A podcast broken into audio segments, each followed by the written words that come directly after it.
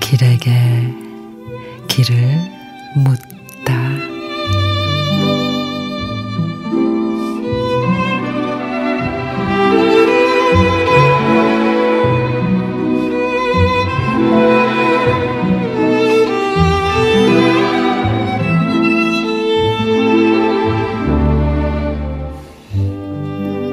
다. 칠월 햇살은 꽃에게 다소 곳이 다가가 탈듯이 내려 쪼인다.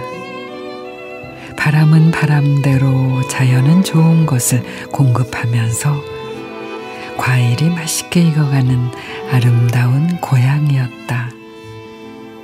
지금쯤 내 고향 7월에도 햇살로 과일들을 빨갛게 달구며 맛있게 익어가고 강바람 불어오는 버드나무 그늘 밑에는 그녀와의 사랑이 익어가는 사랑의 계절이었다.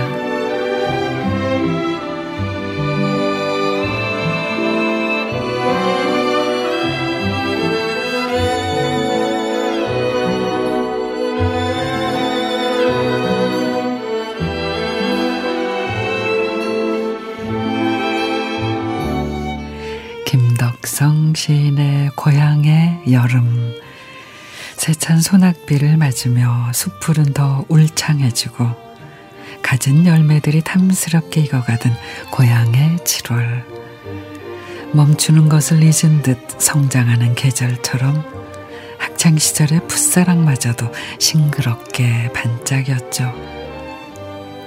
이미 흑백 사진처럼 희미해진 기억이지만 마음 깊은 곳 고향의 여름 속에선 그 모든 것들이 여전히 무르익어 가고 있겠지요.